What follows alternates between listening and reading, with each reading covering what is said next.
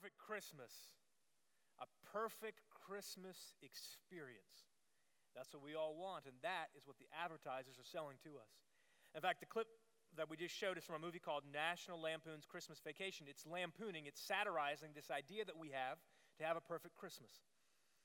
Listen, I hope that you're blessed this Christmas. I think Christmas is a great time of year, but I don't wish for you a perfect Christmas for several reasons. Number one, I know it's not going to happen. And the reason I know it's not going to happen is because your Christmas will involve people. And people, as my dad likes to say, are a pain in the neck. So, unless you're having Christmas all by yourself in the middle of some deserted island, it's going to be ruined by the people around you. You're going to be trying to do something, and then they're, they're going to screw it up. So, I don't wish you a perfect Christmas for that reason. But the other reason I know you're not going to have a perfect Christmas is because I know that your circumstances aren't perfect.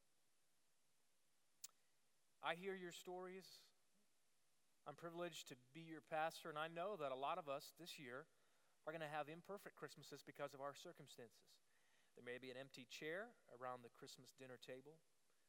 There may be extra room emotionally, perhaps, in your heart. Maybe, maybe things didn't work out in your bank account the way they thought you thought that they would this year. You're not going to have a perfect Christmas. But today I actually have good news for you, and I want to encourage you because I don't believe a perfect Christmas is ultimately what we need. I think there's something better than that that the Christmas season is about. And so I'm not going to wish for you a perfect Christmas, but something else, as we'll talk about. Matthew begins his gospel with these words, and they're the sort of words that you and I skip over to get to the good parts. It's a list of genealogy. But like all the gospel writers, he knew what he was doing, and he included this for a reason. As I already mentioned, we may not be familiar with the backstories, and so we miss the theological significance of what Matthew is trying to tell us. And what he was saying is not something that only applies to first century Jews who are first hearing the story, it also applies to us here in the 21st century in Dallas. It's that perfection doesn't matter. In fact, a perfect moral life is not what you need. A perfect moral life is not what you need. Now, Matthew lists five really interesting people in this genealogy of Jesus. I was trying to count them out as I read them. Now, there's some men in this genealogy who are good guys and some who are bad guys. Hezekiah, known as a, a wise and just king. Manasseh is known as a wicked king.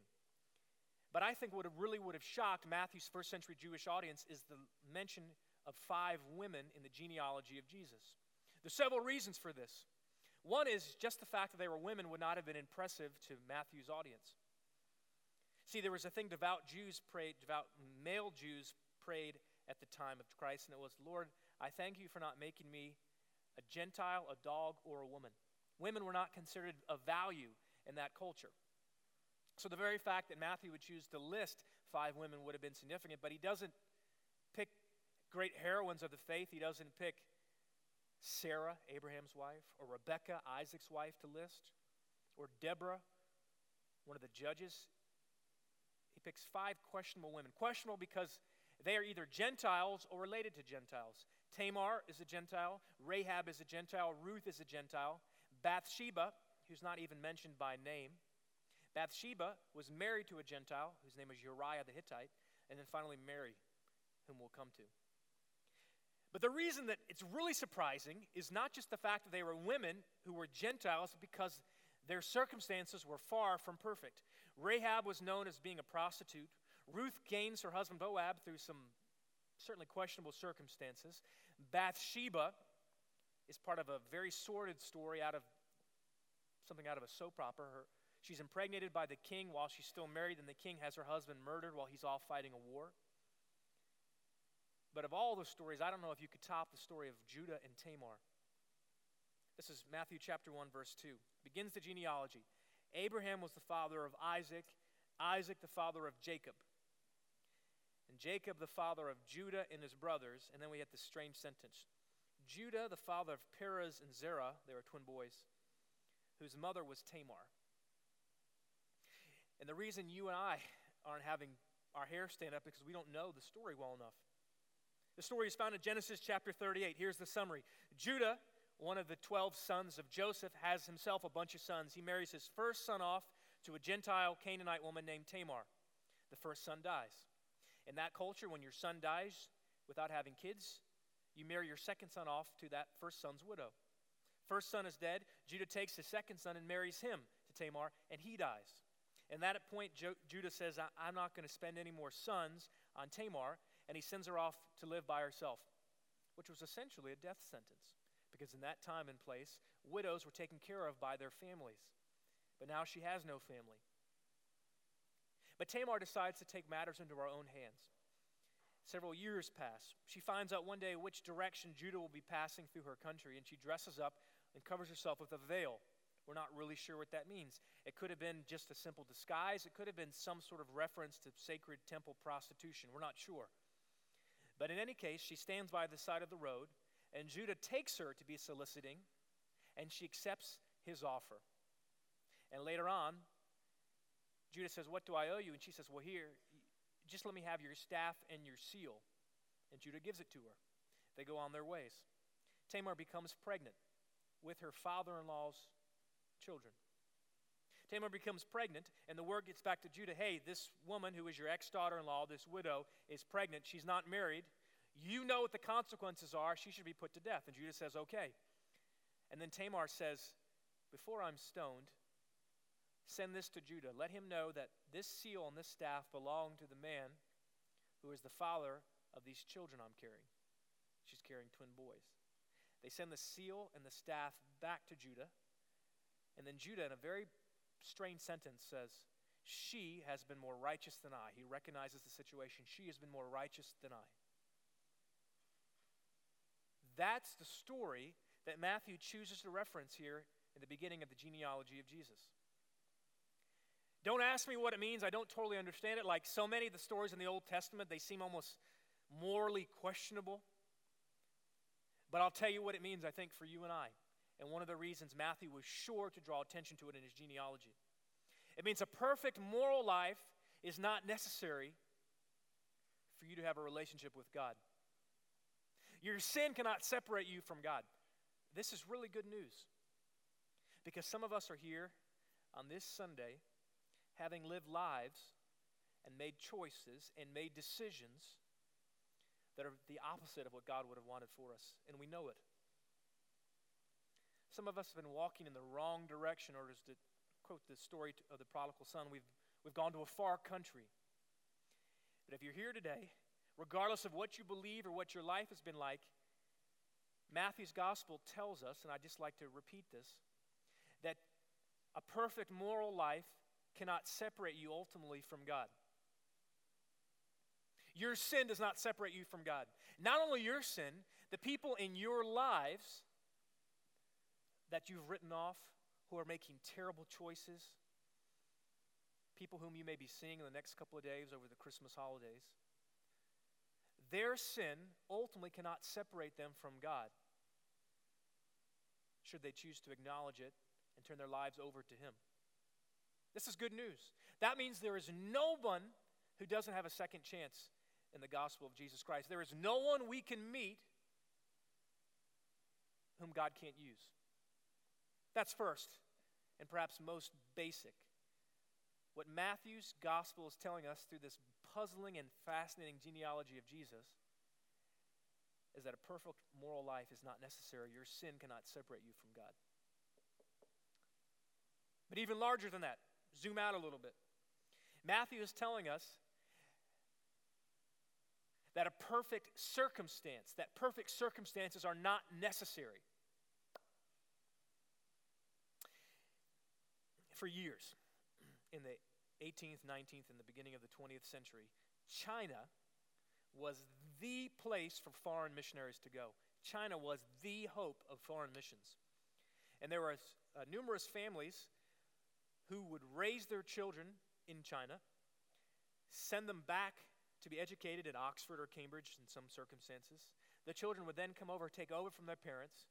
They would die there, raise their children, etc., etc. There was families who, who gave everything they had to foreign missions in China. And so in 1949, when the Red Chinese came and Mao Zedong assumed control of China and China became communist, and they kicked out the foreign missionaries, it was a cataclysm for foreign missions. It was, it was a dark, dark time. It was all that we've worked for has been destroyed. But you and I know today, of course, the fact that one of the great stories of the 21st century will probably be the strength and the rise of the church in China. There are more Christians today in China, even though they have to meet underground and illegally, than there were before the foreign missionaries were kicked out.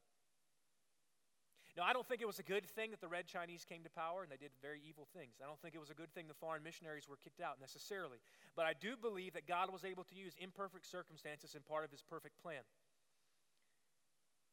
See, in large parts of the world, the gospel is associated with the West as if people in America and Western Europe are the true source of the faith. Forgetting, of course, that the faith came from the Middle East itself and that the Gospels have been translated to any language they need to be translated into. Because the Gospels are not bound by culture. And yet, if somebody with skin like mine goes to China and begins to preach about Jesus, inevitably there will be a link between my Western cultures and the clothes I wear and the language I, I speak and the food I eat and the gospel. God was able to use the rise of the red Chinese in China to further the purposes of the gospel in China. I think we can see that now with the benefit of history. So the question is what are your circumstances and how may God be using them in ways that seem surprising? What are the difficulties you've had this year? See, difficulties can be good. Or let me be more precise God can use the difficulties for good. I don't believe the difficulties are good. The Apostle Paul says in Romans 5 suffering produces endurance, and endurance, character, and character, hope. Maybe some of these dark times you're having in your life, problems in your work, in your marriage, in your family, diagnoses, maybe God can use them to produce something good in you. Not that the circumstances are good, hear me, but that God can use them for good. See, Matthew is reminding us that perfect circumstances are not necessary for God to work. You could almost not pick a more imperfect list of people than Matthew lists in the genealogy of Jesus. And clearly, Matthew draws attention to certain people for a reason. He sums up his genealogy in verse 17. Thus, there were 14 generations in all from Abraham to David, 14 from David to the exile in Babylon, and 14 from the exile to the Messiah. It starts with Abraham. God makes a promise. But then the people are enslaved in Egypt. But God brings them out, culminating in the kingship of David, the, the ideal king, whom we know as much less than ideal. And then from David, it's a long moral descent to the exile, with king after king turning away from God. Until Nebuchadnezzar comes and the Babylonians come in 586 BC and sack Jerusalem and carry off people into exile. But God was still working in exile. Matthew says there was 14 generations and then 14 and 14 a, a number of perfection. And then he brought about the Messiah. Perfect circumstances are not required for God to work in your life. So, the very things that cause you to feel a heavy weight this morning, the very things that you think, God, where are you? And I don't know the answer to that question. Those very circumstances, I still believe God can work. And perhaps as we close one year and begin another, maybe it's time for our perspective to just change. Instead of saying, God, make my circumstances perfect, maybe we should start praying, God, work perfectly through my imperfect circumstances.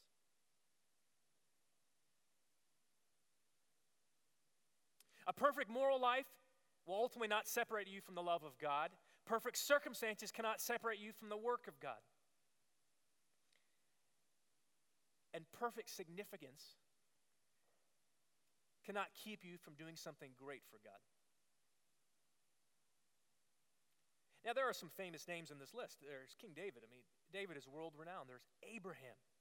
Abraham, the first patriarch the one to whom God said, I'm going to make of you a great nation, and your descendants will be as many as the stars in the sky. But a lot of the names in here are names that we would never know about were not that they were included in Matthew's gospel. And of course, the very fifth woman mentioned is the lowliest in some senses of all this little teenage virgin Mary. Somebody of no consequence whatsoever, and her quiet, righteous husband Joseph. And yet they were the parents of the Messiah. See, the Apostle Paul says, God is choosing the weak things of the world to shame the strong, the foolish to shame the wise. God delights in using things that are overlooked, that seem to be insignificant, for his significant purposes. You may not have a famous household name, your name may not be on the cover of the newspaper, your name may not be mentioned in history books right now. But I, I, I cannot overstate the possibility that you yourself and the small, humble choices you make, either for or against God, can be used in very significant ways for His ultimate purposes. I don't care what your education is, I, I don't care what your marital history is like, I don't care what's in your bank account. I don't care whether people know about you or not. I'm telling you, the story of God's work through people is that perfect significance is not required. In fact, you could almost say it's the opposite. God delights in using the low and bringing them up high. That's the first thing Mary sings when she hears the message that she's going to give birth to the Messiah. Oh Lord, my soul magnifies you because you're going to raise up the humble and bring down the mighty. Don't let anybody ever tell you that in the purposes of God you can't have great significance. In fact, one of the things I'd like to do as a parent, and I encourage you the same if you're a parent, I like to teach my children I don't care what anybody else says or what it looks like or what grades you have or what college you go to or don't go to. I'm telling you, God can use you for great things in this world. Now, the headlines of this world are written with kings and Caesars.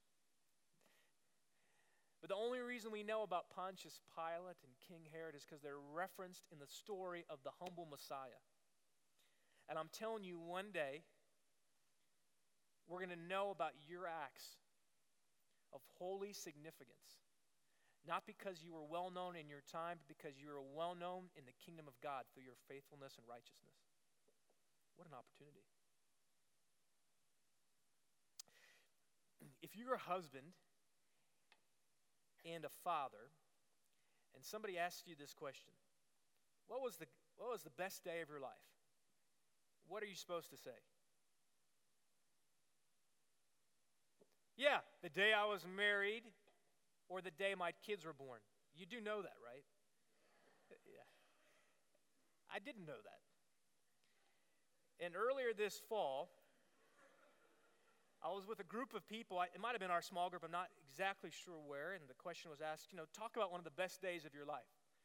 And I said, oh, oh, oh, oh, I have a good one.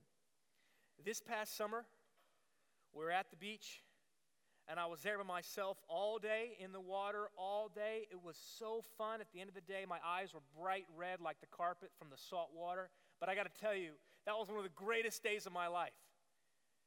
And my wife was sitting next to me.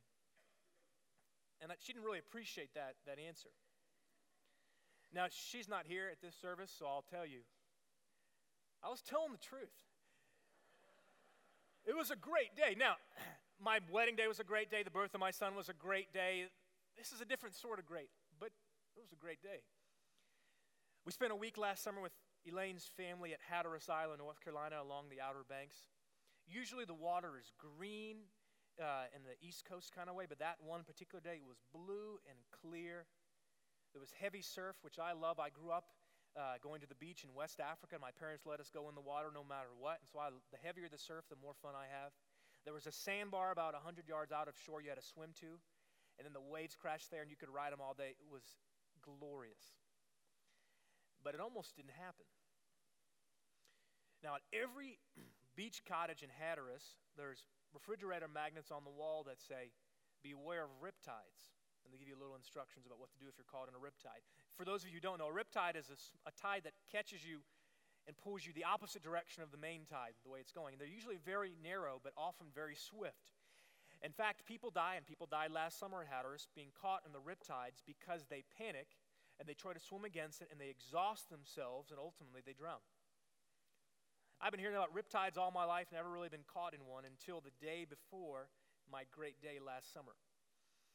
And I was there with my wife's aunt, and we were having a good time, and then she got separated from me, and about a half hour later, I went to see where she was, and she was pretty far out from shore with two other little heads next to her.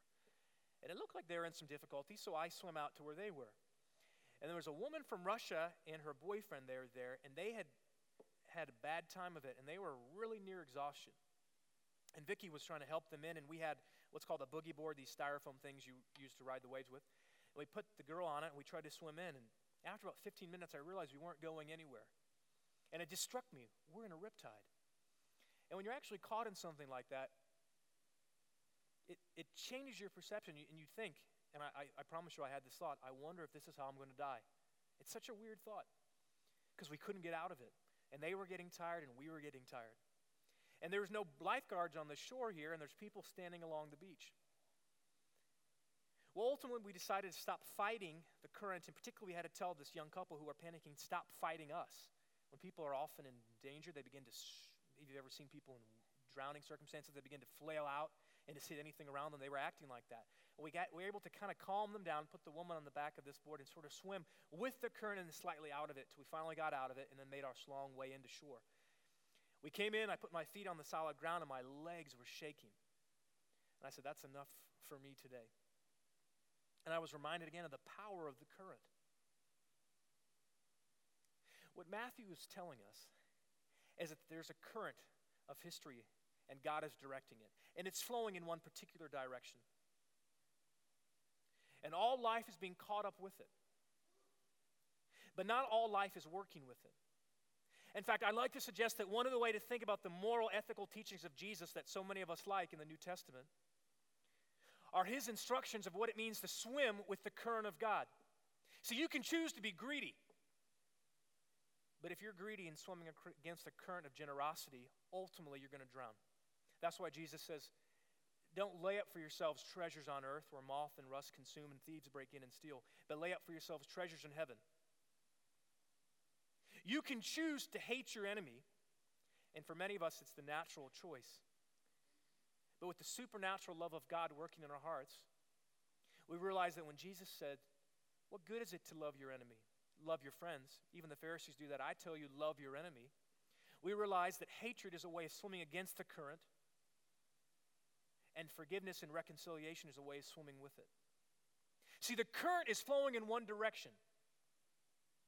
And this is why I believe Jesus says, Come to me, all you who are weary and heavy laden, and I'll give you rest. For my yoke is easy and my burden is light. I've come to give you abundant life. I think what it means to have abundant life is to swim with the current of God, to work towards, and forgive the church word, holiness, to love God and your neighbor with perfect love. And it leads to destruction to try to fight it because the current is stronger than you are. What direction are you swimming this morning? Maybe it's time to turn around and swim with the current and let it take you somewhere, somewhere great. And ultimately, where it's going is a new heavens and a new earth where the dead in Christ will be raised, the loved ones that we've lost, we will meet again in a physical, bodily way, where the low will be raised up, where the injustices will be made right. There'll be no more crying, death, or pain. That's the direction that history is going. It's not random, it's a great river flowing. So, my prayer for you this Christmas not that you have a perfect Christmas in the conventional sense, but that you would have a Christmas experiencing the perfect love of God. That regardless of your sin and moral record, that you would know that a perfect moral record is not required. Regardless of your circumstances, know that perfect circumstances are not required. Regardless of your significance or insignificance, know that significance is not required. That the same God who worked through Abraham, Isaac, Jacob, Judah, and Tamar, and on down through the birth of the Messiah, born in spite of King Herod and in spite of Caesar Augustus, and raised from the dead in spite of Pontius Pilate, may that same God work through our lives this Christmas. Not that we'd have a perfect Christmas, that we'd give our lives over to the perfect God and begin to stream with his perfect river of grace leading us toward the promised land. In the name of the Father, Son, and Holy Spirit, may it be so. Amen.